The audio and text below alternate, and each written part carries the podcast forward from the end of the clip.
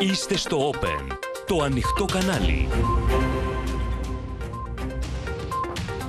Κυρίες και κύριοι, καλησπέρα σας. Είμαι η Ευαντονοπούλου και λέτε να δούμε μαζί τα νέα της ημέρας στο κεντρικό δελτίο ειδήσεων του Open που αρχίζει αμέσως τώρα. Εκτός ΣΥΡΙΖΑ, μαζί με Αχτσιόγλου, Χαρίτσι και Ηλιόπουλο, ακόμα έξι βουλευτές. Δηρμή κατηγορώ κατά Κασελάκη. Θέμα ημερών η συγκρότηση νέας κοινοβουλευτικής ομάδας με Τσακαλώτο και Πέρκα. Αποχώρησε και ο Δημήτρης Παπαδημούλης. Δεν μπορείτε να αποδεχτείτε την εσωκομματική ήττα, απαντά στους αποχωρήσαντες ο Κασελάκης. Εχμές πως είναι δεκανίκια του δικοματισμού.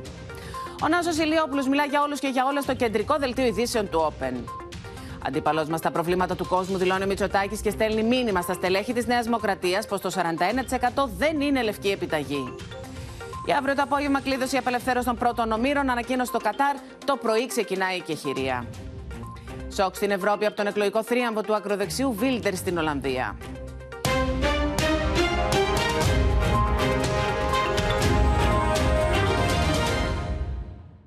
Βαθύ είναι κυρίες και κύριοι το σχίσμα στον ΣΥΡΙΖΑ που πλέον αριθμεί 36 βουλευτές και 2 ευρωβουλευτές, με τις εξελίξεις να είναι καταιγιστικές. Η διάσπαση είναι οριστική, καθώς η ομάδα Χτσιόγλου, Χαρίτσι και Ηλιόπουλου με συνολικά 9 βουλευτές αποχώρησαν, κατηγορώντας τον Στέφανο Κασελάκη πως λειτουργεί αντιδημοκρατικά.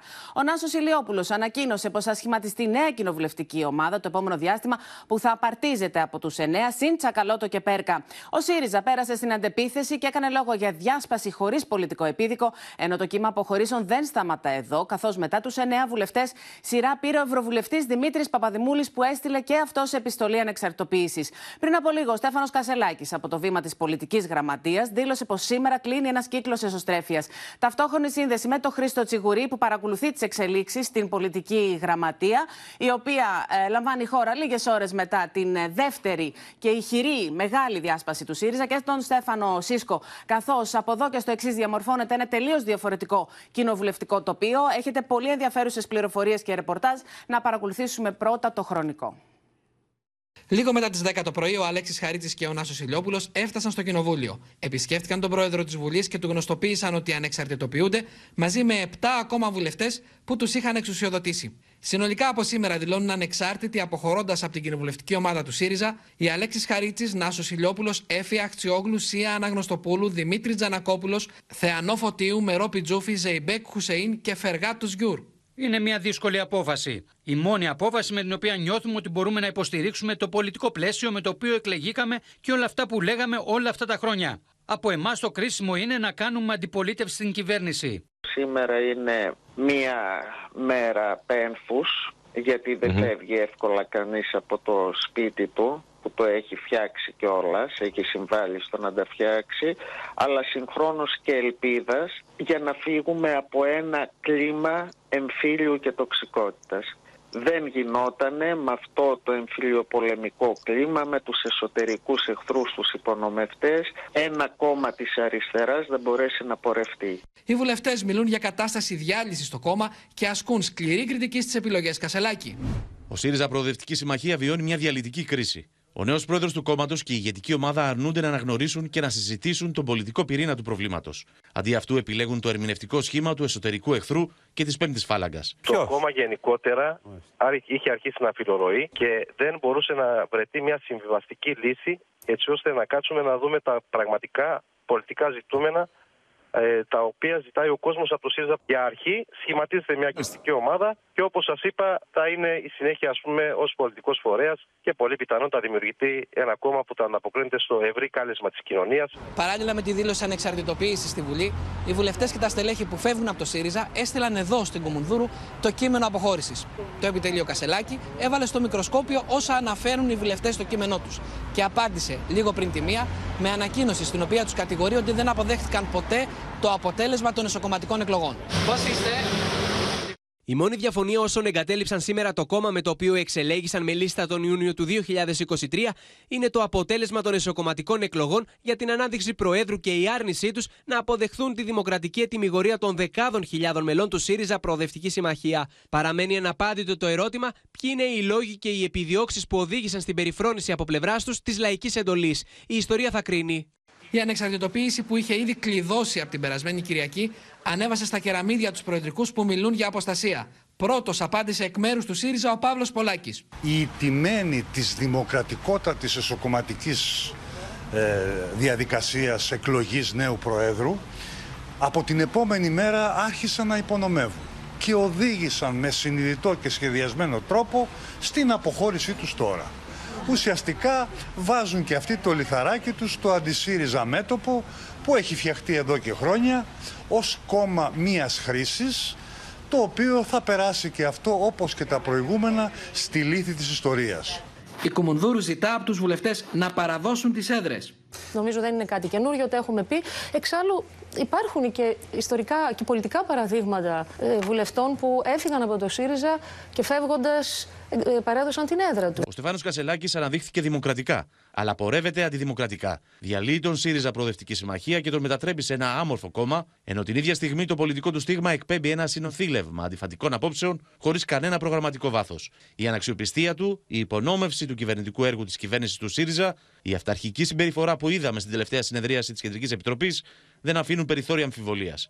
Είναι μια πορεία δυστυχώς δίχως επιστροφή. Η αποστασία ποτέ δεν είναι ωραία. Η τεκμηρίωση η οποία γίνεται πολιτικά, εγώ θεωρώ ότι είναι πολύ αδύναμη.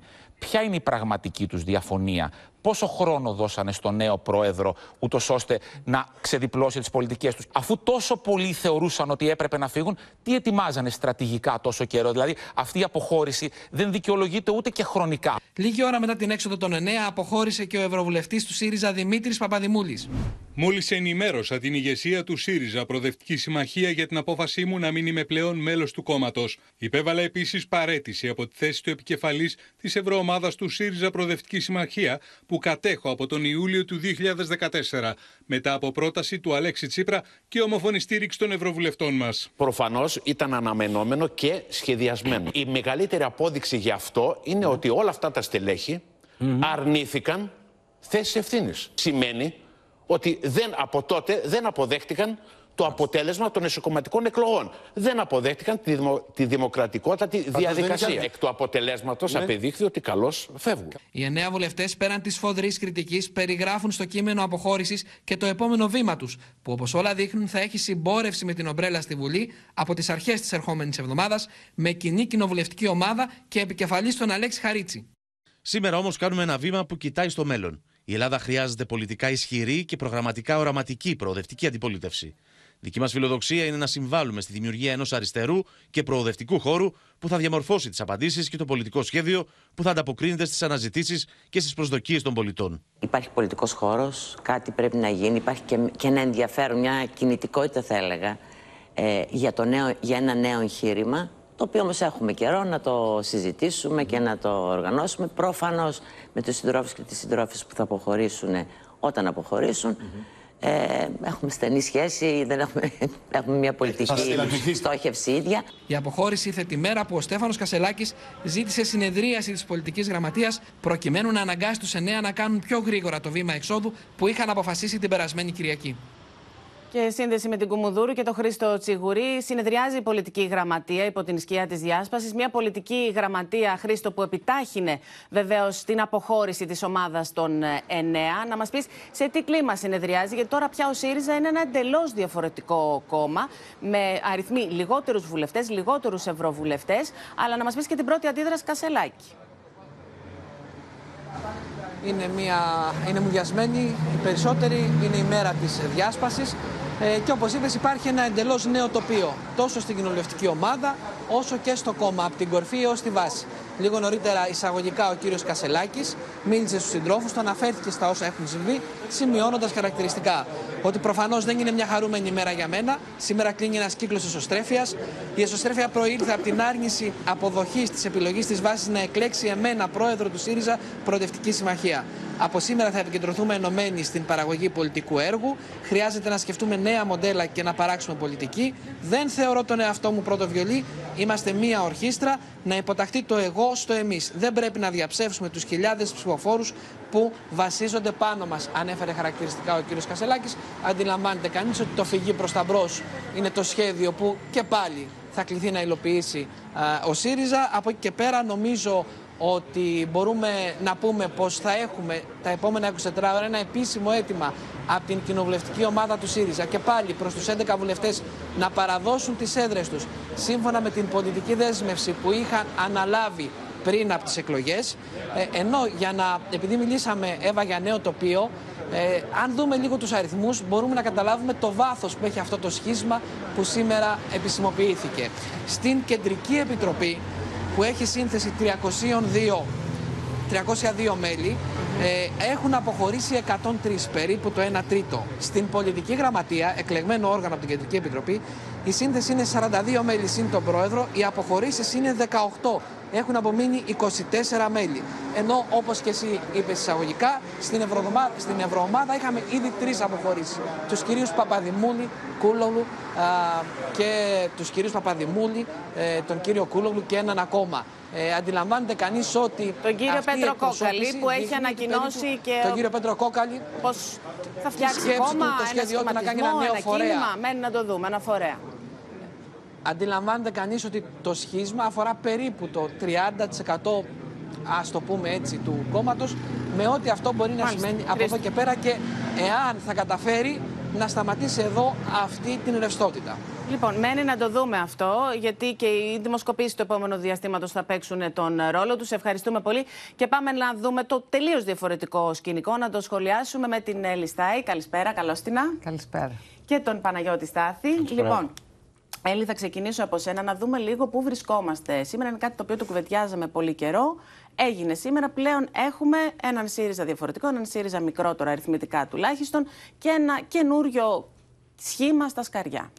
Ναι, όπως λες, ε, ο ΣΥΡΙΖΑ που ξέραμε δεν υπάρχει πια. Όλο αυτό το διάστημα το βλέπαμε να τεκταίνεται, αλλά σήμερα πήρε και μια τυπική σφραγίδα με την αποχώρηση και τον 6 συν 6 και την τελείως διαφορετική γεωγραφία που υπάρχει πια όχι μόνο στο κόμμα, αλλά και στη Βουλή.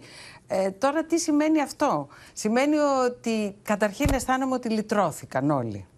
Και ο κύριος Κασελάκης, αλλά και αυτοί που έφυγαν. Αυτό σε- τους βάζει ενώπιος ενωπίο, τους βάζει απέναντι στον καθρέφτη τους δηλαδή. Και αυτοί που έφυγαν θα πρέπει να δούνε ποια θα είναι τα πατήματά τους αριστερά, γιατί λένε ότι έφυγαν γιατί πολιτικά δεν μπορούσαν ε, να συνταυτιστούν με τίποτα από αυτά που ο κ. Κασελάκης έλεγε όλο αυτό το διάστημα. Αλλά και ο κ. Κασελάκης τους έχει βάλει στη γωνία ότι φύγανε, γιατί αυτό είπε σήμερα, φύγατε αποδέχονταν τον γιατί ίδιο. ναι, δεν αποδεχτήκατε τη δημοκρατική εκλογή μου. Οπότε μένει να δούμε και τι θα κάνουν στο χώρο από αριστερά και κυρίως τι θα κάνει ο κύριος Κασελάκης με τον ΣΥΡΙΖΑ που έχει πια στα χέρια του. Και εκεί είναι το μεγάλο στίχημα. Γιατί πρέπει να πούμε ότι έχει μόνο δύο μήνες αρχηγός. Θα πρέπει να του δώσουμε την περίοδο χάριτος, αλλά έχει κάνει τόσα πολλά αντιφατικά και θολά, που πραγματικά είναι απορίας άξιο πώς θα μπορέσει να τα συντάξει τώρα. Δηλαδή, ποιο πολιτικό κόμμα είναι αυτό το οποίο θα είναι ο ΣΥΡΙΖΑ, ο οποίος έμεινε. Θα είναι αυτό που λέει η πατριωτική αριστερά, που το έχει πει δύο-τρεις φορές; Ε, ποια είναι η πατριωτική αριστερά, είναι η αριστερά ενός λαϊκού, έως λαϊκίστικου λόγου; το είδαμε αυτό. Το είδαμε και χτες που ήταν η κορύφωση αυτού Με του τους νοικοκυρέους. λαϊκιστικού Με τους λόγου νοικοκυρέους, βέβαια. με τους νοικοκυρέους. Θα είναι στο χώρο τον οποίο κινείται αυτή τη στιγμή το Πασόκ. Αυτό είναι τελείως άγνωστο. Μένει να το δούμε. Θα Και πάρουν πού θα και οι πέφτουν δύο- πάνω στους άλλους, Ναι. βέβαια.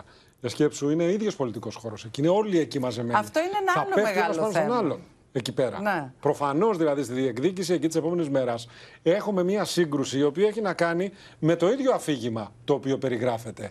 Γενικότερα, θα, α, α, οι καινούργοι οι οποίοι φύγανε θα έρθουν εδώ τώρα και θα πούν, θα προσκρούν πάνω στις θέσεις του ΣΥΡΙΖΑ, θα διώξουν τις θέσεις του ΣΥΡΙΖΑ από πάνω τους; Τι θα κάνουν; Πάντως, για να σταθούμε λίγο και στις ανακοινώσεις των δύο πλευρών, Παναγιώτη, και να τις σχολιάσουμε, είδαμε πως η μία πλευρά κατηγορεί την άλλη Βέβαια. για αποστασία. Βέβαια. Ε, και επίσης βάζουν και οι δύο στο κάδρο, παίρνουν μάλλον και οι δύο μαζί τους, επιχειρούν να πάρουν την παρακαταθήκη του Αλέξη Τσίπρα.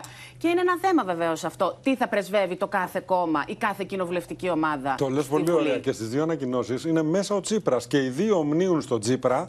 Βέβαια, οι μεν λένε για τον Τσίπρα τώρα, ε, ο κ. Κασελάκης έχει επαξιώσει την πολιτική του Τσίπρα επί της ουσίας. Οι άλλοι, τέλος πάντων, υπήρξαν και ενστάσεις κάτω το παρελθόν σχετικά με εκείνη τη διακυβέρνηση, αλλά την υπερασπίζονται. Το ζητούμενο είναι ότι σίγουρα έχουμε μια σύγκρουση εδώ.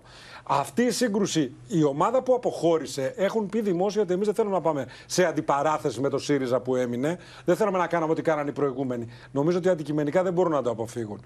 Ξεκίνησε σήμερα και επισήμω ο ΣΥΡΙΖΑ με την ανακοίνωση. Και ε, ο κύριος Πολάκης τον είδα στο περιστήριο να κάνει δηλώσεις μετά από χρόνια. εγώ την Πρώτα, είδα. πριν τον Κασελάκη. Πριν τον Κασελάκη. Ναι, και ο κύριος Πολάκης ένα πολύ ποιοτόνο. Ναι, έτσι. ναι, αλλά πρόσεξε με με one αρχηγικό camera. στυλ, Αρχι- δηλαδή ο εκπρόσωπος του ΣΥΡΙΖΑ που έμεινε, Ναι.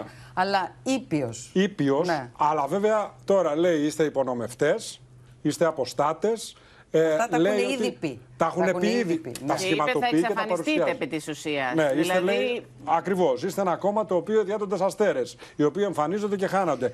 Πάνε να τους πούν δε ότι φεύγετε για λόγους μη πολιτικούς. Δηλαδή, επειδή εξελέγεται ο Κασελάκης και δεν θέλετε τον Κασελάκη, επειδή χάσατε, όπως είπε ο επειδή Νίκος χάσατε, Παπάς. πολύ σωστά, γι' αυτό το λόγο και φεύγετε. Ναι. Τι αντιτείνουν όμως η άλλη πλευρά; Αντιτείνει επί της ουσίας ότι εδώ δεν φεύγουμε εμείς. Εσείς αποστατήσατε από τις θέσεις της αριστεράς. Εντάξει, αυτό Πα- Παναγιώτη, επειδή θα τα ανταλλάξουν κι άλλο αυτά, κάποια στιγμή θα σταματήσει αυτή η ανταλλαγή. ποιοι Ναι, γιατί είναι πρέπει να πάνε και αποστάτες παρακάτω. ποιοι- Ναι, και θα κρυθούν επί των πολιτικών θέσεων, θα κρυθούν και μέσα στη Βουλή πια, γιατί θα είναι το ένα κομμάτι απέναντι στο άλλο, σε μια σειρά από πολύ κρίσιμα ζητήματα που θα έχουμε από εδώ και πέρα.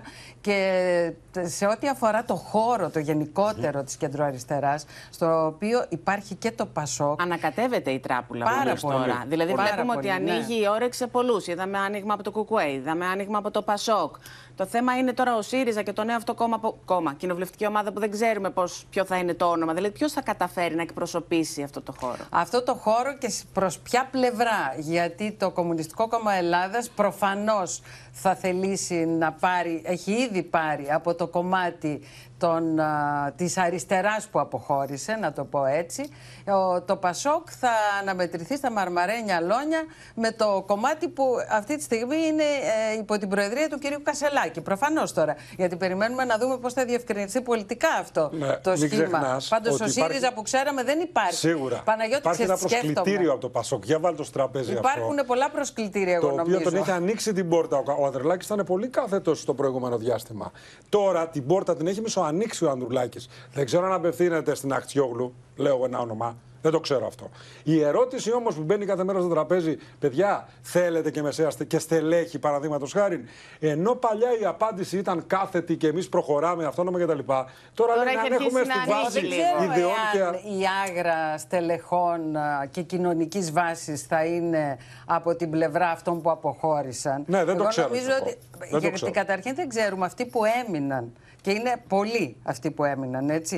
Α, αυτοί πώς θα συμπεριφερθούν τώρα εξαρτάται από την πολιτική γραμμή την οποία θα, Επιλέξει θα ο- χαράξουν Ναι, και, και- θα επιλέξει βασικά ο και πρόεδρος. ένα ερώτημα Να- είναι να βάλω επίσης. Και αυτό κα- είναι, είναι ένα μεγάλο ερωτηματικό Αν εδώ κλείνει πέρα. ο κύκλος εσωστρέφεια. Δηλαδή, Α, μπορεί να το αυτό είπε είναι ο καλό Στέφανος ερώτημα. Μπορεί να μην κλείνει Κασελάκη καθόλου. σήμερα, Αυτό είναι αλλά πολύ μπορεί καλό και να μην ερώτημα. κλείνει καθόλου. Ναι, μπορεί Α, ο αυτό κύκλος είναι ένα θέμα. της εσωστρέφεια να ξανανοίξει. Αλλά δεν το ξέρουμε αυτό. Να θυμίσω κάτι εδώ, ένα στοιχειάκι. Γιατί το σημείο Υπά- καμπής θα είναι οι ευρωεκλογές με βεβαιότητα. Σίγουρα. Έτσι. Και το συνέδριο έχει προγραμματιστεί. Δεν ξέρω αν θα γίνει, έχει προγραμματιστεί πάντως. σημείο καμπής Μη- για το γενικότερο Για το χώρο, γενικότερα λοιπόν, συμφωνώ. Εδώ υπάρχει ένα άλλο θέμα στο ΣΥΡΙΖΑ, αυτό που λέει η Εύα. Υπάρχουν μέσα στο ΣΥΡΙΖΑ αυτή τη στιγμή βουλευτές που ψήφισαν Αχτσιόγλου ή ήταν με την Αχτσιόγλου ή ήταν κριτικά απέναντι στον Κασελάκη, οι οποίοι παρέμειναν. Αυτό σημαίνει εμφανώς. Δεν ξέρουμε δηλαδή ποια θα είναι η συμπεριφορά τους στην Και επόμενη- αναλόγως δεν θα θέλω- γραμμή και μπράβο. τη πολιτικής. Αναλόγως, αν αύριο το πρωί έρθει μια πολιτική, ο Κασελάκης κάνει μια πολιτική επιλογή στην οποία δεν συμφωνούν. Γιατί τώρα θα δούμε και πολιτική, αναγκαστικά θα δούμε πολιτική. Ε, Περισσότεροι. το- Παναγιώτη, Περισσότεροι. εμείς το θεωρούμε ότι θα είναι αναγκαστικό, ε, ελπίζουμε ότι θα γίνει αυτό. Πάντως το ερωτηματικό δεν είναι στους άλλους, γιατί οι άλλοι έχουν λίγο πολύ γνωστές θέσεις. Το ποιες συμμαχίες θα προσπαθήσουν να κάνουν και ποιες διαφοροποιήσεις θα τις κάνουν μέσα στο πλαίσιο που γνωρίζουμε των απόψεών τους. Αυτό που μένει να δούμε είναι τι είναι αυτό το οποίο θα μας δώσει ο κύριος Κασελάκης. Γιατί αυτό είναι πραγματικά άγνωστο, είναι πραγματικά Ναι. θολό. Και επίσης ένα ερώτημα είναι, θα το συζητήσουμε όμως τι επόμενες ημέρες, αν πραγματικά θα καταφέρουν να καταλάβουν το χώρο της κεντροαριστεράς ή θα ε, λάβει κι άλλον από αυτό το χώρο ο Κυριάκος Μητσοτάκης. Το σημειώνω και αυτό το βάζω στην κουβέντα. Θα το δούμε. Λοιπόν, σας ευχαριστώ πάρα πολύ και τους δύο. Εγώ να πω πως σε λίγο, σε λίγα λεπτά θα είναι εδώ στο στούντιο του Open ο Νάσος Ηλιόπουλος και θα του θέσουμε όλα τα ζητήματα. Τώρα, μετά την αποχώρηση των 9 συν 2, ο ΣΥΡΙΖΑ μένει πλέον χωρίς βουλευτή σε 6 εκλογικές περιφέρειες, ενώ αριθμεί μόλις 4 βουλευτές πάνω από το Πασόκ, καθώς από 47 βουλευτές που είχε μετά τις εκλογές του Ιουνίου, τώρα μετά το δεύτερο κύμα αποχωρήσεων έχει 36. Μέσα σε αυτό το σκηνικό διάσπασης του ΣΥΡΙΖΑ έχει πολύ μεγάλο ενδιαφέρον η παρέμβαση του Νίκου Κωνσταντόπουλου, ο οποίος κατηγόρησε τον Αλέξη Τσίπρα πως μεθόδευσε τις εξελίξεις των ΣΥΡΙΖΑ, πως ευθύνεται για αυτή την κατάσταση την οποία χαρακτήρισε άσχημη και πως αυτός, ο Αλέξης Τσίπρας δηλαδή, ελέγχει πλήρως το κόμμα ακόμα και τώρα. Μια νέα εικόνα διαμορφώνεται από σήμερα στο εσωτερικό της Βουλής με την αποχώρηση 9 ακόμη βουλευτών από το ΣΥΡΙΖΑ για την κοινοβουλευτική του ομάδα. Οι περιφέρειες της Α Αθηνών, Ιωαννίνων, Μεσηνία, Ξάνθης, Ροδόπης και Φλόρινας μένουν πλέον χωρίς βουλευτή του κόμματος της αξιωματικής αντιπολίτευσης. Την ίδια στιγμή, σε μονοεδρικές από δύο βουλευτές που είχαν, μετατρέπονται οι περιφέρειες του Β1 και Β2 τομέα Αθηνών και της Αχαία. Σύμφωνα με τα νέα δεδομένα, η Αχτσιόγλου Χαρίτσης και Ηλιόπουλος μαζί με τους έξι βουλευτές που αποχώρησαν μαζί τους, αλλά και τους Τσακαλώτο και Πέρκα θα συστήσουν άμεσα νέα κοινοβουλευτική ομάδα με στόχο να συμμετέχουν και στη συζήτηση για τον προπολογισμό στις 11 Δεκεμβρίου. Αυτή έχει, σύμφωνα με τον κανονισμό της Βουλής, το δικαίωμα να συμμετέχει με εκπρόσωπό της στη διάσκεψη των Προέδρων, αποκτά δικά της γραφεία στο χώρο του Κοινοβουλίου και έχει τη δυνατότητα διορισμού ενός σχετικά μικρού αριθμού μετακλητών υπαλλήλων για την εξυπηρέτησή της ε, και βεβαίως ο πρόεδρος της θα συμμετέχει στις προημερησίας διατάξεως ε, συζητήσεις στη Βουλή. Στο μεταξύ, ανακατεύεται πλέον η τράπουλα στον ευρύτερο χώρο της κεντροαριστεράς, με το Πασόκ να κάνει Πρόεδρε, άνοιγμα σε ψηφοφόρους αλλά και στελέχη του ΣΥΡΙΖΑ. Το προσκλητήριό μας είναι πολιτικό, είναι προς την κοινωνία, προς όλους τους πολίτες με τους οποίους έχουμε κοινές αρχές, αξίες και αγωνίες. Δεν αφορά και στελέχη.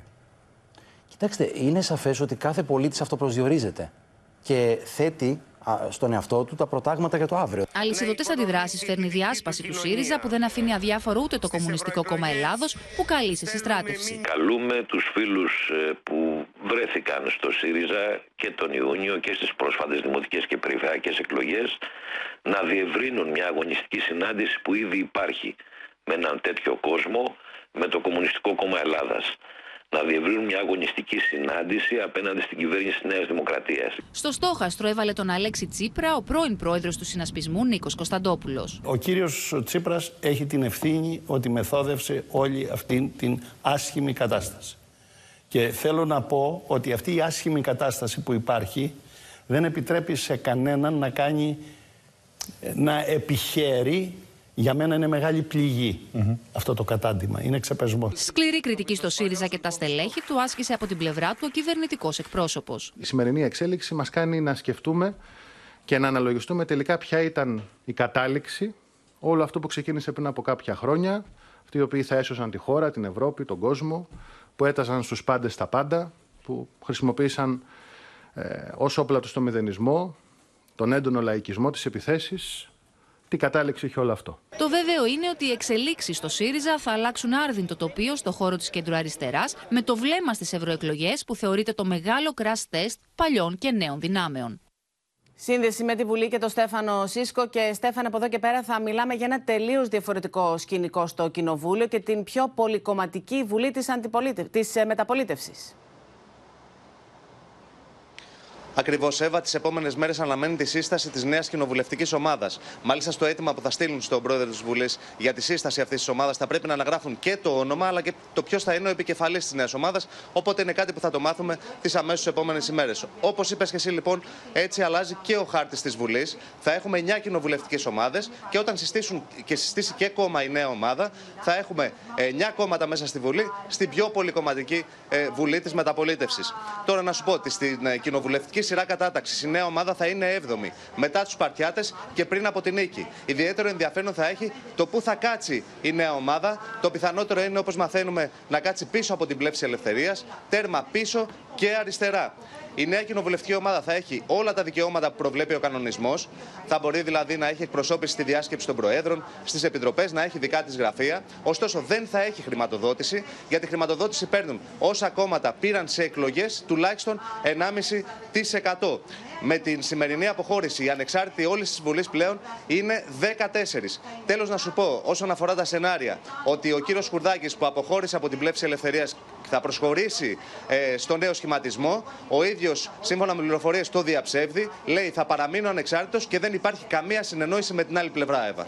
Σε ευχαριστούμε πολύ, Στέφανε Σίσκο. Τώρα θα καλωσορίσουμε στο στούντιο του Open τον ανεξάρτητο πλέον βουλευτή Νάσο Ηλιόπουλο και ένα από τα βασικά στελέχη. Τόσο καιρό μιλάμε, λέμε για την ομάδα Αχτιόγλου Ηλιόπουλου Χαρίτσι. Καλή αρχή να σας πω κύριε Ηλιόπουλε. Καλησπέρα σας. θέλω να Καλησπέρα σε ξεκινήσω όλους και με, με λίγο με μια πιο προσωπική ε, η- ερώτηση.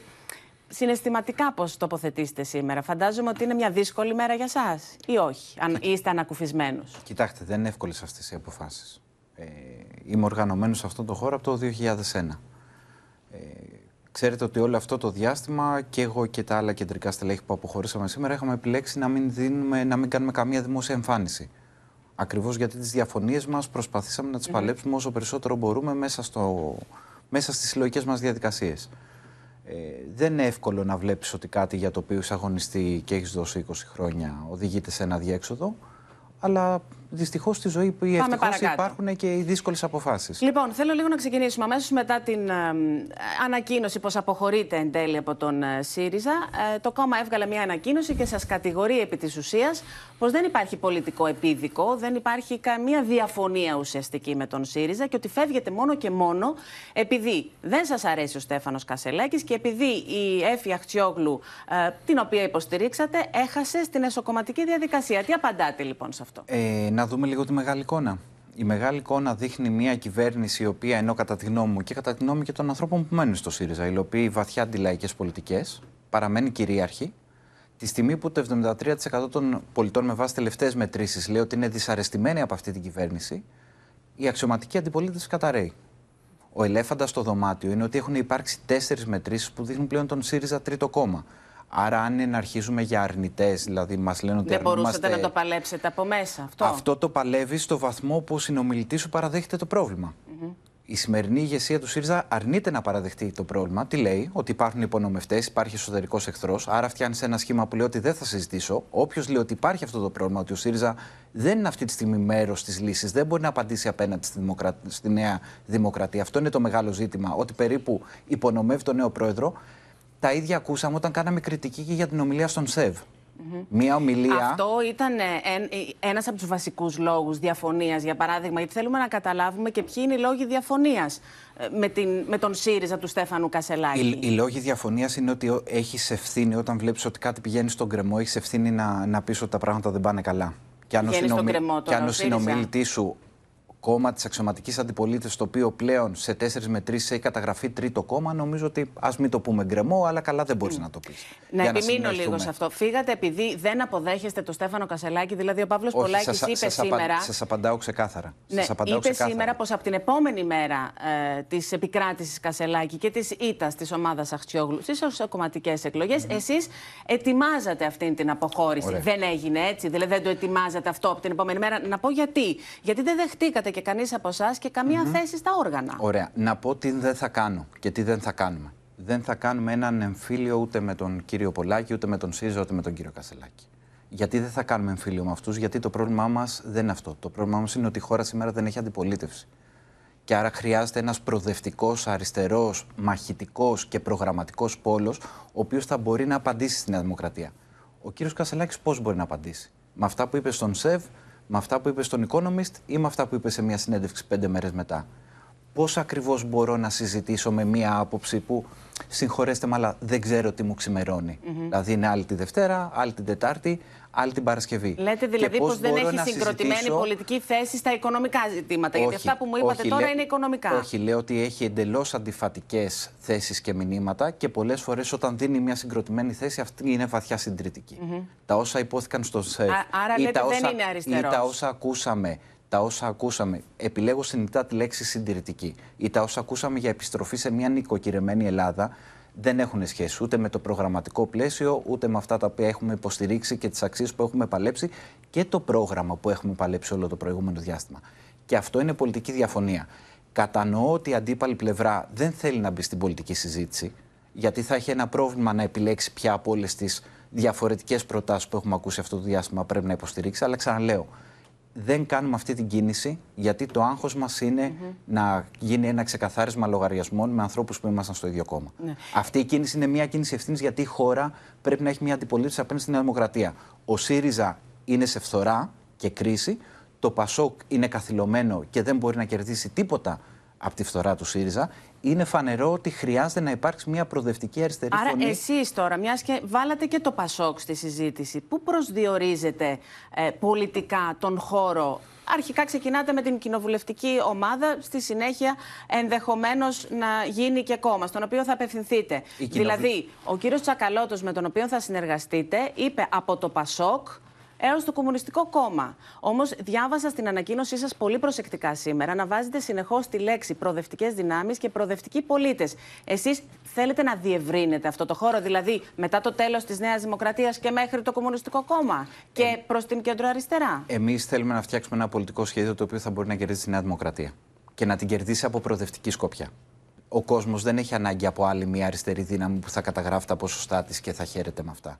Το μόνο πλαίσιο το οποίο αυτή τη στιγμή είναι άξιο να αγωνιστείς είναι ένα, ένα πλαίσιο το οποίο θα μπορεί στο σήμερα να βελτιώνει τις ζωές των ανθρώπων. Συζητάμε αυτή τη στιγμή. Θέλω όμως λίγο, επειδή μία θα φράση να σου συνεργαστείτε πω. με τον κύριο Τσακαλώτο, ο οποίος έχει πει. Ε, μεταξύ... Συνεργαζόμασταν όλα αυτά τα χρόνια στο ίδιο κόμμα. Συμφωνείτε σε αυτό δεν που θα είναι λέει αυτό το... Νομίζω ότι σας, μεταξύ απα- Πασόκ και νομίζω ότι σας Κομμουνιστικό απαντάω, Κόμμα. νομίζω ότι μπορώ να επιλέγω τις λέξεις μου και να σας απαντάω σε αυτό. Βεβαίως. Και επιμένω ότι αυτή τη στιγμή που συζητάμε, αυτή τη στιγμή είμαστε σε μια χώρα, παραδείγματος χάρη, ένα από τα πράγματα που δεν συζητάμε πολύ. Μόνο φέτος έχουμε 160 νεκρούς σε χώρους εργασίας. Τι έκανε η κυβέρνηση, έφερε και ψήφισε το 13ωρο. Θα έχουμε ακόμα περισσότερους νεκρούς. Αυτά είναι τα ζητήματα τα οποία εμείς θέλουμε να φέρουμε μπροστά στη συζήτηση και όχι αν Είναι θέλετε σαφές, μια, αλλά λίγο μια στεγνή- καταλαβαίνω ότι αποφεύγετε να μου πείτε αν συμφωνείτε για- γιατί σε αυτό τον θε- προσδιορισμό θεω- του πολιτικού θεω- που έχει θέσει θεωρώ ο ότι κύριος είναι Τσακαλώτος. λάθος αυτή η συζήτηση. Θεωρώ ότι είναι μια συζήτηση που θεωρείς δεδομένο τον πολιτικό χάρτη. Όποτε οι προοδευτικές δυνάμεις και η αριστερά κάναν κάτι σημαντικό, το κάναν γιατί δεν θεώρησαν δεδομένο τον πολιτικό χάρτη. Πώς θα τοποθετούταν ο ΣΥΡΙΖΑ το 2012, όταν κόμμα από 4,7 πήγε στο 26. Διαφορετικά Δεν θα- τα δεν θα δεδομένα χώραγε. όμως τότε. Προφανώς και Είχαμε διαφορετικά την- τα μια δεδομένα. πολύ έντονη οικονομική Αλλά λέ- κρίση. λέω όμως, λέω όμως, σήμερα έχουμε ένα πολύ έντονο πολιτικό κενό. Στον προοδευτικό χώρο σήμερα υπάρχει ένα πολύ έντονο πολιτικό κενό. Πάντως και ένα τότε και ΣΥΡΙΖΑ στην ο οποίος- περίοδο που αναφέρεστε, δεν πήγε μόνο τους αυτά τα ποσοστά, μόνο του ο ΣΥΡΙΖΑ. Πήρε και ένα πολύ μεγάλο κομμάτι της κεντροαριστεράς. Γι' αυτό και επιμένω και σε αυτό. Δηλαδή να μας εξηγήσετε Και εγώ γι' πού αυτό, θα τοποθετήσετε και, πού θα σας- απευθύνεστε. και, και εγώ γι' αυτό σας απαντάω ότι θέλουμε αυτό το οποίο θεωρούμε ότι χρειάζεται αυτή τη στιγμή η κοινωνία, ένας σύγχρονος προοδευτικός αριστερός χώρος, τον ο οποίος θα μπορεί να εκφράζει πλειοψηφικά και τις σύγχρονες διεκδικήσεις για το κλίμα. Μην το ξεχνάμε αυτό. Μην ξεχνάμε τι ζήσαμε το καλοκαίρι στον Εύρο μετά στη Θεσσαλία. Αυτή η ατζέντα λείπει εντελώς από την πολιτική συζήτηση στην Ελλάδα. Μία ατζέντα την οποία, παραδείγματος χάρη, ο Πέτρος Κόκαλης έχει υπηρετήσει με πολύ μεγάλη συνέπεια όλο αυτό το διάστημα στο Ευρωπαϊκό Κοινοβούλιο. Τώρα, θέλω ε, να μας πείτε λίγο, κύριε Ηλιόπουλε, ε, τα μέλη της Ομπρέλας είχαν χαρακτηρίσει τον ε, Στέφανο Κασελάκη, Τραμπ, Πεπεγκρίλο. Συμφωνείτε κι εσείς με αυτούς τους χαρακτηρισμούς; Θα απαντάω σε χαρακτηρισμούς που έχω δώσει εγώ. Ναι. Ένας χαρακτηρισμός που δώσατε, ο Βούρκος, συζητήθηκε πολύ το Αυτό προηγούμενο δεν τονίζω διάστημα. το χαρακτηρισμό. Αυτό ήταν μια διαρροή την οποία τη διέψευσα.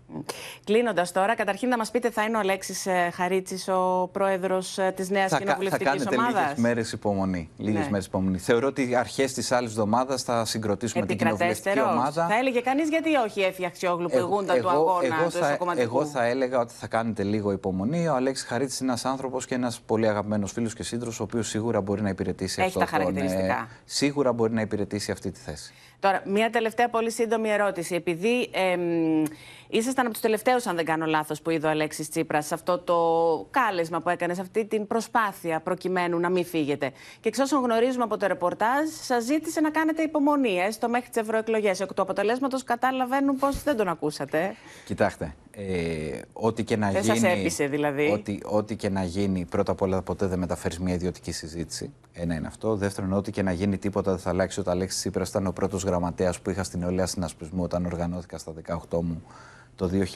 2001 και είναι ο άνθρωπος τον οποίο χρωστάω και χρωστάμε ότι έφερε την αριστερά στην κυβέρνηση και έκανε πολύ κρίσιμα πράγματα για να κρατήσει την κοινωνία μας. Μάλιστα. Και Λοιπόν, αυτό δεν το αλλάζει τίποτα. Κύριε Λεόπουλε, σας ευχαριστούμε Να είστε πολύ. καλά. Καλή επιτυχία και καλή συνέχεια στο νέο εγχείρημα.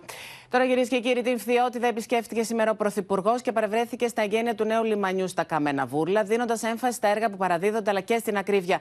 Λίγο πριν ε, την αναχώρησή του, δέχτηκε ένα δώρο με έναν διαφορετικό συμβολισμό που παραπέμπει, όπως θα δείτε, στον Στέφανο Κασελάκη. Σας έφερα κασιλάκι κατασκευής μου. Έλα, για να δω. Ανοίξτε λίγο, ανοίξτε λίγο. Αλλού έπρεπε να το. Αλλού έπρεπε να το χαρίσει αυτό, αλλά και έτσι ωραίο είναι. Ναι. Τους έχεις κάνει τόσο μικρούς που φοράνε. Πολύ ωραίο. Θα δεν κάνω εξαγωγή γερμανική. Ένα συμβολικό δώρο δέχτηκε ο Κυριάκο Μητσοτάκης αν ημέρα της διάσπασης του ΣΥΡΙΖΑ με την αποχώρηση των 9 στελεχών από το κόμμα της αξιωματικής αντιπολίτευσης. Για τον Κυριάκο Μητσοτάκη, ωστόσο, άλλα είναι αυτά που θα πρέπει να απασχολούν την κυβέρνηση και όχι τα τεκτενόμενα στην αντιπολίτευση. να μην ασχολούμαστε καθόλου με το τι συμβαίνει στην αντιπολίτευση. Η δικιά μας αντιπολίτευση είναι τα καθημερινά προβλήματα των πολιτών. Μόνο με αυτά ασχολούμαστε. Αυτά προσπαθούμε να λύνουμε. Δεν τα καταφέρνουμε πάντα.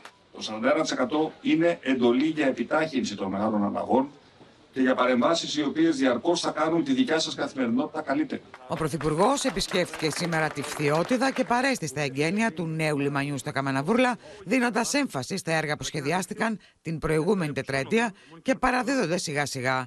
Από την ομιλία τους στου πολίτες δεν έλειψαν οι αναφορές στην ακρίβεια, θέμα που πλήττει την κυβέρνηση αφού απορροφά τις μόνιμες αυξήσεις που γίνονται στο εισόδημα των πολιτών. Θα εξαντλήσουμε όλες τις δυνατότητές μας προκειμένου να πολεμήσουμε το τέρας της ακρίβειας με εξαντλητικούς ελέγχους και με σκληρά πρόστιμα όσο μεγάλες κι αν είναι οι εταιρείες που θα χρειαστεί να τα καταβάλουν. Ο Πρωθυπουργός επισκέφθηκε ένα ακόμα σούπερ μάρκετ μετά την τοποθέτηση 900 και πλέον προϊόντων στον κατάλογο με μείωση τιμής 5%, υποστηρίζοντας ότι το 2024 θα ξημερώσει καλύτερο όσον αφορά τον πληθωρισμό. Πάμε τώρα σε ένα θέμα. Βλέπουμε ήδη τη Σοφία Φασουλάκη που θα απασχολήσει το επόμενο διάστημα την κυβέρνηση και δεν είναι άλλο, Σοφία, από το νομοσχέδιο για το γάμο και την τεκνοθεσία των ομόφυλων ζευγαριών. Σήμερα στο ΟΠΕΝ, ο Υπουργός Επικρατείας Μάκης Βορύδης πήρε θέση γι' αυτό. Τι ακριβώς είπε; Είναι ένα θέμα, Εύα, που μπορεί να αποδειχθεί αγκάθι για την κυβέρνηση. Ακούσαμε σήμερα το πρωί τον α, κύριο Βορύδη να λέει ότι δεν πρόκειται να κάνει πίσω στη θέση του και δεν πρόκειται να ψηφίσει ε, αυτό το νομοσχέδιο για λόγους αρχής. Το νομοσχέδιο για τον γάμο των ομόφυλων ζευγαριών και την τεκνοθεσία.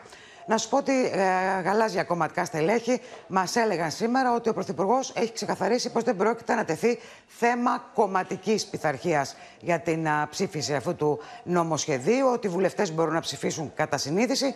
Ωστόσο, όπως καταλαβαίνεις, άλλο είναι ε, να διαφωνεί, να μην ψηφίζει ή να καταψηφίζει ένας βουλευτής και άλλο ε, να συμβαίνει αυτό με έναν υπουργό. Πάντως, Σοφία, επί της ουσίας είπε πως αν υπήρχε ζήτημα κομματικής πειθαρχίας, ο ίδιος θα παρετούνταν από τη θέση του. Ναι, ουσιαστικά αυτό υπονόησε ο κύριος Βερίδης, Μάλιστα. ο Βορύδης. Λοιπόν. Πρέπει όμως να σου πω ότι στην κυβέρνηση λένε ότι αυτό το νομοσχέδιο δεν είναι μόνο αυτό που ακούμε για τον Μμμ. γάμο των ομόφυλων ζευγαριών και την τεκνοθεσία. Αφορά κυρίως τα δικαιώματα των παιδιών που σήμερα Λοιπόν. δεν έχουν αυτά τα δικαιώματα λόγω του δεν υπάρχει Σοφία αυτός ο νόμος. Φασουλάκη, σε ευχαριστούμε πολύ και να δούμε τι απάντησε ο Υπουργός Επικρατείας στο Όπεν. Ισχύουν οι θέσεις μου. Είναι θέμα του Πρωθυπουργού το πότε θα εκδηλωθεί αυτή η πρωτοβουλία. Είστε αντίθετος και στα δύο εσείς τώρα; Εγώ είμαι αντίθετος και στα δύο. Και στα δύο; Ναι, δηλαδή να το πω διαφορετικά. Όταν είσαι αντίθετος στο γάμο, ε, δεν είναι κατά Ναι. Καλά, μείζωνα λόγο, προφανώς, προφανώς. κατά μείζωνα λόγο είσαι Προφανώς. αντίθετο στην υιοθεσία. Στα Συμφωνώ, ναι. ζητήματα της συνειδήσεως εννοείται ότι εγώ δεν μπορώ να κάνω πίσω.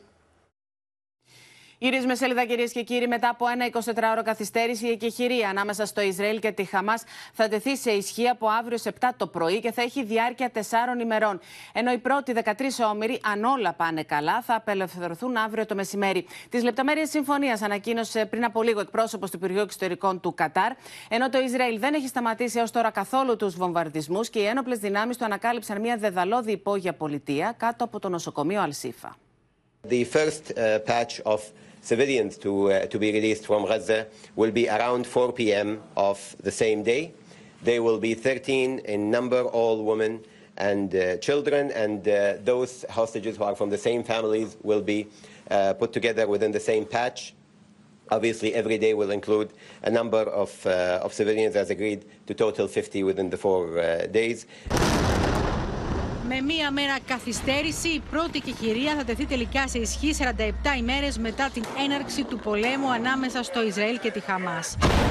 Θα ξεκινήσει την Παρασκευή στις 7 το πρωί και το Κατάρ διευκρίνησε ότι οι πρώτοι 13 όμενοι θα αφαιθούν ελεύθεροι στις 4 το απόγευμα. Το εμπόδιο της καθυστέρησης ήταν η λίστα με τα ονόματα των ομήρων, τα οποία θα οριστικοποιούνται κάθε μέρα. Η κατάπαυση του πυρός ισχύει μόνο για τη Γάζα. Οι ταξιαρχίες Αλκασάμ επιβεβαιώνουν ότι για κάθε έναν όμηρο που θα απελευθερώνεται θα αφήνονται ελεύθεροι τρεις Παλαιστίνοι κρατούμενοι. Η ανθρωπιστική βοήθεια αποτελεί αναπόσπαστο μέρος της συμφωνίας. Our main objective here is the safety of uh, the hostages, so we can't disclose a lot of information regarding the routes they will be uh, going through, but we will be focusing on uh, making sure that they get there safely through making sure that uh, through our operations room, that will uh, work with both the Red Cross and uh, parties of the, of the conflict, that all information is in real time and everybody is uh, getting the information the right way so we can move them safely from one place to another.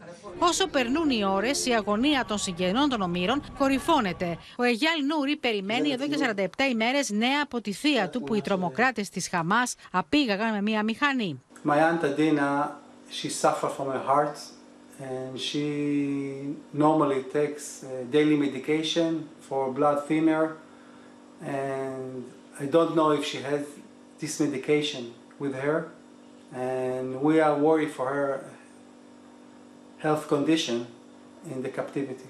Η Όφρη Λέβη είναι η θεία της πιο μικρής ομήρου, της μόλις 10 μηνών κφίρ.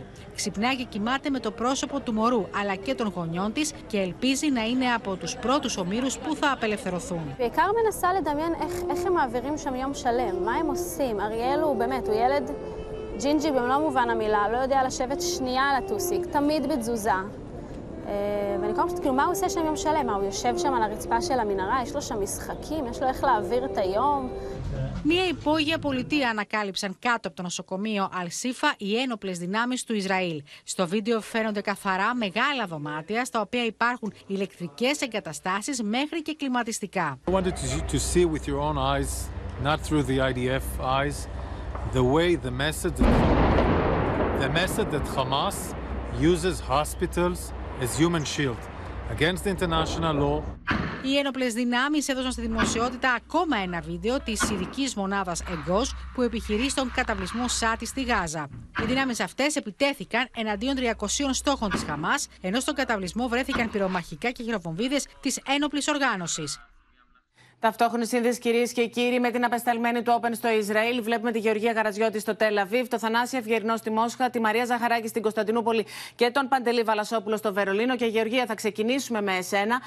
Έχει προηγηθεί τις προηγούμενες ώρες ένα διανόητο διπλωματικό θρίλερ. Και βεβαίως, μέχρι να δούμε τους ομήρους να απελευθερώνονται, όλα κρέμονται από μία λεπτή κλωστή. Ποια είναι τα δεδομένα; Πράγματι, Εύα, από χθες το βράδυ ζούμε ένα θρίλερ ε, για αυτή τη συμφωνία. Μάθαμε λοιπόν ότι ο αρχηγός της Μοσάντ πήγε χθες για να μιλήσει με τους καταριανούς αξιωματούχους στην Τόχα, καθώς υπήρχαν πολύ σοβαρές διαφωνίες. Από τη μία πλευρά, το Ισραήλ δεν δεχόταν τον όρο της Χαμάς να παραδοθούν οι όμοιροι μέσω του περάσματος της Ράφα, μέσω της Αιγύπτου δηλαδή, να παραδοθούν στους Ισραηλινούς. Και από την άλλη πλευρά, οι Ισραηλινοί δεν δεχόντουσαν τον όρο, ε, τον ε, όρο η Χαμάς, συγγνώμη, δεν δεχόταν τον όρο του Ισραήλ ε, να μπουν μέσα στη Γάζα ε, γιατροί του Ερυθρού Σταυρού και να εξετάσουν το σύνολο των ομήρων για να δουν την κατάσταση της υγείας τους, διότι οι μαχητές της Χαμάς φοβόντουσαν ότι αυτοί θα είναι πράκτορες και όχι γιατροί του Ερυθρού Σταυρού, σύμφωνα με τις πληροφορίες μας. Τελικά, Εύα, αν όλα πάνε καλά, γιατί είναι μια κατάσταση που αλλάζει συνεχώς, αύριο στις 7 το πρωί ξεκινάει η κατάπαυση του πυρός, ενώ στις 4 το απόγευμα θα απελευθερωθούν οι πρώτοι όμοιροι. Μου έλεγαν ότι θα είναι 10 ή 13 μητέρες με τα παιδιά τους. Τώρα, τα ονόματα των ομήρων έχουν ήδη ανακοινωθεί στην κυβέρνηση του Ισραήλ. Οι Ισραηλινοί έχουν μιλήσει με τις οικογένειες των ομήρων, τους έχουν ενημερώσει και τους έχουν πει να μην μιλήσουν πουθενά μέχρι οι πρώτοι όμοιροι να παραδοθούν στους Ισραηλινούς, γιατί φοβούνται το ενδεχόμενο της προβοκάτσιας. Οι Χαμάς μου έλεγαν, Εύα, κλείνοντας να προσθέσω αυτό, ζήτησε όλες αυτές τις ώρες από τις 7 το πρωί μέχρι τις 4 το απόγευμα για να δει αν θα τηρηθεί η κατάπαυση του πυρός και να μην γίνουν πτήσεις αναγνωρίσεως, οι οποίες θα μαρτυρούσαν τις θέσεις της Χαμάς και πιθανές μετακινήσεις κινήσεις. Γεωργία. Δεν έχει επίσης οριστικοποιηθεί το σημείο της παράδοσης. Είτε στη Λοιπόν. Ράφα, είτε στα δύο σημεία ελέγχου. Λοιπόν, τα παρακολουθούμε Στο όλα Ερές λεπτό προς ή λεπτό. στο Σάλομ. Σε ευχαριστούμε πολύ, Γεωργία Γαραζιώτη, και πάμε να δούμε τι κατέγραψαν οι επεστελμένοι του Open σήμερα που βρέθηκαν στο τελευταίο άκρο των βορείων συνόρων του Ισραήλ με τον Λίβανο. Με τη φιλοϊρανική οργάνωση Χεσμολά από το Λίβανο να κλιμακώνει τις επιθέσεις στο βόρειο Ισραήλ, ο Ισραηλινός στρατός ενίσχυσε τις δυνάμεις του στα βόρεια σύνορα. Αρματαμάχοι, ελεύθεροι σκοπευτές και δυνάμεις ειδικών επιχειρήσεων βρίσκονται παρατεταγμένοι στις θέσεις τους και περιπολούν στις περιοχές που εκενώθηκαν από την αρχή των εχθροπραξιών υπό τον φόβο εισβολέων. Βρισκόμαστε στην περιοχή Ειλών. Είναι το τελευταίο άκρο στα σύνορα Ισραήλ-Λιβάνου. Όπως βλέπετε, δυνάμεις ειδικών επιχειρήσεων περιπολούν σε όλη την περιοχή ύστερα από τις πολλαπλές επιθέσεις της Χεσμολά το προηγούμενο βράδυ. There is an escalation of Hezbollah the last days. There is some escalation. Hopefully, we'll bring it under control. We're prepared for all the options that uh, are ready. Our plans are set, our uh, soldiers are in, pl- in place. Uh, we monitor the escalations. The northern part of Israel was attacked by Hezbollah. Uh, our communities, our civilians, by rockets, anti-tank missiles, mortars, uh, and heavy rockets that hit some of the places. Most of the times, we were able to either hit the rockets or Οι σιρήνες του πολέμου για επιθέσεις της Χεσμολά έχουν συνεχώς στο βορρά. Η φιλοϊρανική οργάνωση επιτίθεται με ρουκέτες, πυράβλους μεγάλης ισχύως, οπλισμένα ντρόουν και αντιαρματικούς πυράβλους. Το Ισραήλ απαντά με πυρά πυροβολικού και αεροπορικές επιδρομές, χτυπώντας στρατηγικές υποδομές και οπλοστάσια της Χεσμολά. Οι δυνάμεις του στρατού στην περιοχή αποτελούνται στο 90% από έφεδρους στρατιωτικούς. Ένας από αυτούς είναι και ο 26χρονο Αμρή. Βρισκόμαστε στη βορειότερη βάση του Ισραηλινού στρατού στα σύνορα Ισραήλ-Λιβάνου. Όπως βλέπετε, αρματαμάχοι είναι έτοιμα να επιχειρήσουν εφόσον απαιτηθεί. And we're here to make sure that nothing happens to the to people around here. I'm not really sure if I can say if I'm fighting or protecting, but here our job is just to be here and be ready to get to any place we need. And we don't fear from our enemies around because we are strong uh, and we fight for love while they fight for hate. Σήμερα η Χεσμολά εκτόξευσε πάνω από 40 ρουκέτε σε Ισραηλινό έδαφος. Οι περισσότερες αναχαιτίστηκαν, ενώ δεν καταγράφηκαν θύματα ή καταστροφές. Λοιπόν, πάμε στη Μόσχα και τον Θανάση Αυγερινό. Θανάση, η Ρωσία χαιρετίζει την ε, κατάπαυση του πυρός, ωστόσο ζητά μια οριστική λήξη του πολέμου. Καλησπέρα από τη Μόσχα. Το Κρεμλίνο χαιρέτησε φυσικά την ανθρωπιστική πάυση για την ανταλλαγή εχμαλώτων. Ωστόσο, δεν μασάει τα λόγια του στην κριτική προς το Ισραήλ και την πολεμική τακτική του στη Γάζα. Δεν επαρκεί η πάυση, λέει η Μόσχα. Χρειάζεται κανονική κατάπαυση πυρός και διαβουλεύσεις για να υπάρξει Παλαιστινιακό κράτος.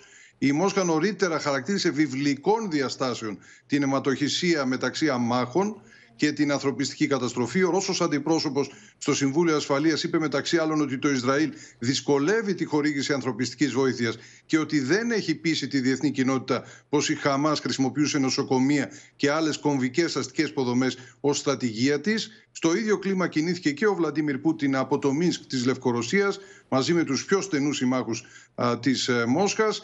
Ε, για πρώτη φορά ήταν απόν βέβαια ο Αρμένιος Πρωθυπουργός. Συνέπεσαν στην εκτίμηση όλοι ότι είναι πρωτοφανής η βία και η αιματοχυσία, ειδικά μεταξύ των αμάχων, ότι δεν μπορεί να δικαιολογηθεί με κανένα πολιτικό, ιδεολογικό ή άλλο συμφέρον. Κάλεσαν σε ειρηνική διευθέτηση και ο Λουκασέγκο επανέλαβε ότι τα όπλα που στέλνονται στο Κίεβο διαραίουν και προς τη Μέση Ανατολή. Θανάση, ευχαριστούμε πολύ. Τώρα, κυρίες και κύριοι, την απόλυτη ανατροπή έκανε το ακροδεξιό Ισλαμοφοβικό κόμμα του Βίλτερ στην Ολλανδία, καθώς σύμφωνα με τα πρώτα αποτελέσματα φαίνεται πως αναδεικνύεται νικητής στις εκλογές της χώρας. Την ίδια ώρα, με ιδιαίτερα μηχανία παρακολουθεί η Ευρωπαϊκή Ένωση εξελίξεις στη χώρα, ενώ τη νίκη του Ολλανδού Τραμπ, όπως τον αποκαλούν τα διεθνή μέσα, έσευσαν να χαιρετήσουν οι ακροδεξιοί Λεπέν, Όρμπαν και Σαλβίνη.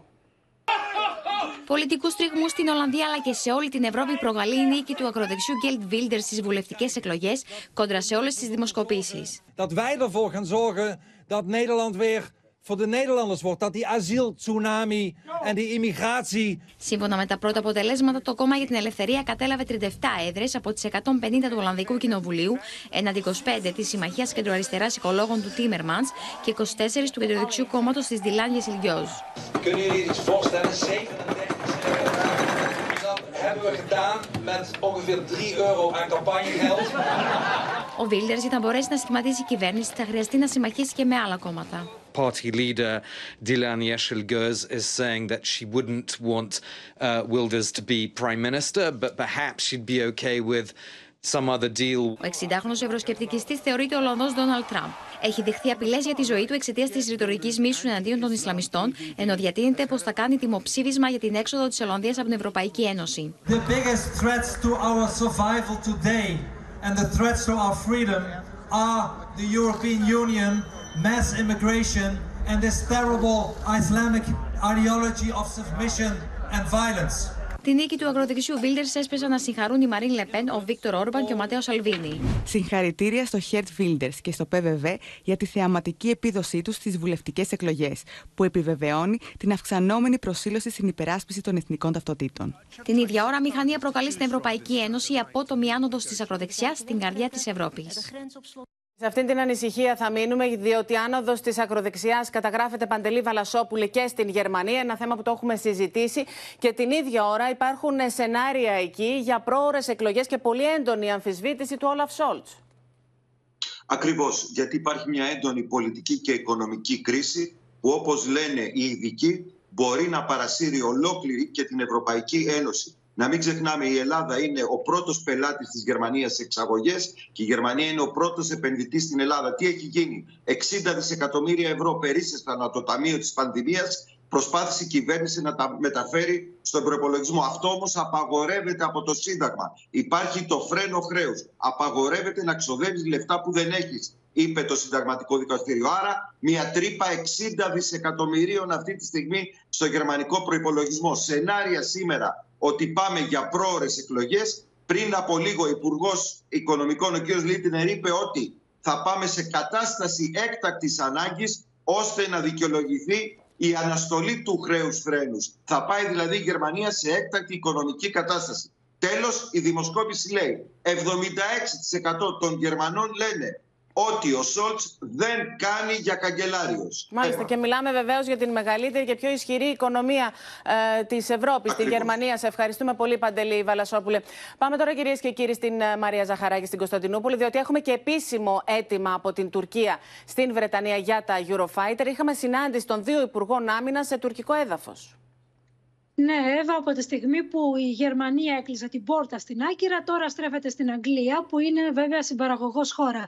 Σήμερα βρισκόταν εδώ, στην Άγκυρα, ο Βρετανός Υπουργός Άμυνας και ο Τούρκος Υπουργός Γιασάρ Γκιουλέρ εκδήλωσε ευθέως το ενδιαφέρον για 20 συν 20 μαχητικά Eurofighter πέμπτης γενιάς. Όχι μεταχειρισμένα, το δήλωσε νωρίτερα και ο εκπρόσωπος του Υπουργείου Άμυνας θέλει το πιο εξελιγμένο, το τελευταίο και το πιο εξελιγμένο μοντέλο η Τουρκία. Να ξεκαθαρίσουμε όμως κάτι εδώ, Εύα. Η Τουρκία δεν πρόκειται να πάρει τίποτα αν μία από τις τέσσερις συμπαραγωγούς χώρες βάλει βέτο, όπως αυτή τη στιγμή η Γερμανία. Τι απάντησε τώρα ο Βρετανός Υπουργός; Είπε ότι το συζήτησε με τον Τούρκο ομολογό του, αλλά έστρεψε την απάντησή του, Εύα, στο θέμα της διεύρυνσης του ΝΑΤΟ. Σαν να φάνηκε λοιπόν η Βρετανία μετά τις Ηνωμένες Πολιτείες ότι θέτει έμεσα ως όρο στην Τουρκία την ένταξη της Σουηδίας στο ΝΑΤΟ. Μια ένταξη που ξέρουμε πολύ καλά εξαρτάται ναι. αποκλειστικά από την Άγκυρα. Και όπως λοιπόν, Μαρία, και, τώρα... Και με τον Ερντογάν, Τουρκία... Μαρία Ζαχαράκη, να σε ευχαριστήσουμε πολύ. Να παίζει συστηματικά αυτό το χαρτί της ένταξης ή όχι της Σουηδίας στο ΝΑΤΟ. Ερχόμαστε εδώ, κυρίες και κύριοι. Μεγαλώνει η λίστα των νεαρών γυναικών που έπεσαν θύματα του δράκου των εξαρχείων, όπως τον έχουν χαρακτηρίσει, καθώς ο αριθμός έπτασε τις 7 γυναίκες, ύστερα από την καταγγελία και μιας γυναίκας 31 ετών, η οποία, όπως λέει, γλίτωσε από τα χέρια του την τελευταία στιγμή. Στο Open και το Γιάννη Ρίγο μίλησε η γυναίκα που εντόπισε τον 23χρονο δράστη να περιφέρεται στα εξάρχεια λίγο πριν από τη σύλληψή του.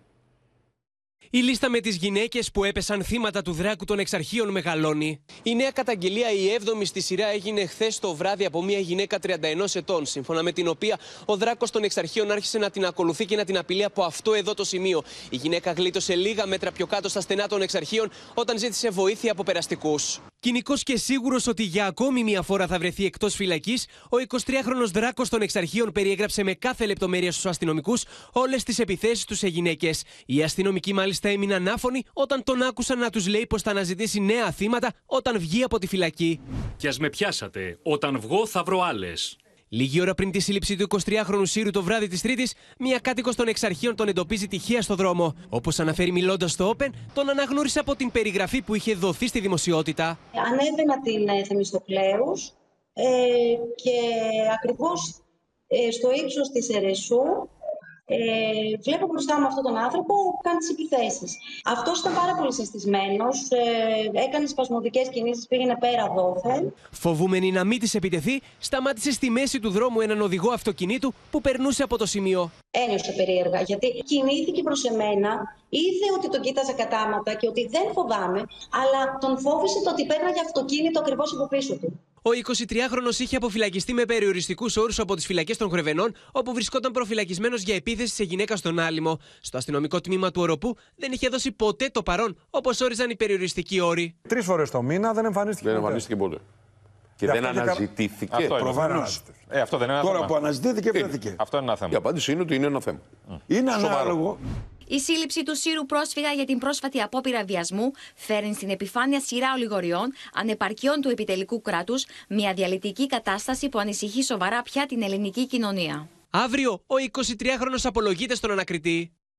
Είναι μια εξωφρενική υπόθεση που έχει γεμίσει ανασφάλεια τους πολίτες. Πάμε στη Μίνα Καραμίτρου. Και Μίνα, είναι πραγματικά εξοργιστικό το γεγονός πως ήταν έξω ο 23χρονο με τις ευλογίες και της δικαιοσύνης και της αστυνομίας. με την αδράνεια και τις παραλήψεις να έχουν συνέχεια, καθώς όπως αποκαλύπτεται Εύα, μέσα σε τρία χρόνια είχε συλληφθεί άλλες πέντε φορές. Ακούστε λοιπόν τον κατάλογο. Στις 18, δεκα, ε, 18 Δεκάτου του 20 συνελήφθη από τη Βορειοανατολική Αττική για κλοπή. Στις 12 Ενδεκάτου του 20 συνελήφθη στον Άγιο Παντελεήμονα για κλοπή. Στις 22 Ενδεκάτου του 21 συνελήφθη στα Εξάρχεια για ναρκωτικά. Στις 31 Δωδεκάτου του 21 συνελήφθη για εμπρισμό και εξύβριση. Στις 24 Πρώτου του 22 συνελήφθη για κλοπή στους Αγίους Θεοδόρους. Όλες αυτές τις φορές που είχε συλληφθεί πήγαινε στα, στο αυτόφορο, πάλι ήταν ελεύθερος. Και όμως ήταν ελεύθερος. Και μετά από όλα αυτά λοιπόν, πώς να μην καταλήγει η Εύα η δικογραφία που σχηματίστηκε από τους αστυνομικούς στο εξής συμπέρασμα, παρά τις επανειλημμένες συλλήψεις του από διάφορες αστυνομικές αρχές, συνέχισε τη διαρκή δράση του, καθώς του είχε δημιουργηθεί το αίσθημα ασφάλειας Προσέξτε, μιλάμε για κακοποιό και για αίσθημα ασφάλειας. Ότι όσες φορές και να Μίνα. συλληφθεί από τις αστυνομικές αρχές δεν θα έχει σχετικές νομικές επιπτώσεις. Σε ευχαριστούμε πολύ, Μίνα Καραμίτρου, για το ρεπορτάζ. Πάμε να αλλάξουμε τώρα κλίμα, κυρίες και κύριοι. Σύνδεση με το Σύνταγμα και τη μέρη Γίγου, καθώς είναι πλέον γεγονός, έχει φωταγωγηθεί το Χριστουγεννιάτικο δέντρο. Ακριβώς πριν από λίγα λεπτά, α, 24.000 λαμπιόνια LED άναψαν και φώτισαν εδώ την πλατεία Συντάγματος, όπου έχει στηθεί το ύψος 17 μέτρων έλατο. Τη φωταγώγηση έκανε ο Δήμαρχος Αθηνών Κώστας Μπαρκογιάννης και έτσι δόθηκε το σύνθημα και η Αθήνα μπήκε σε χριστουγεννιάτικους ρυθμούς.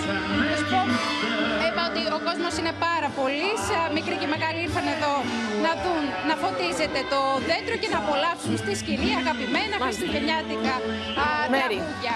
σε ευχαριστούμε πολύ για αυτό το διαφορετικό θέμα. Στο σημείο αυτό, κυρίες και κύριοι, το δελτίο μας ολοκληρώθηκε. Μείνετε συντονισμένοι στο Open. Αμέσως μετά ακολουθεί η δραματική σειρά εποχής έρωτας φυγάς. Από όλους εμάς να έχετε ένα πολύ όμορφο βράδυ. Καλή νύχτα.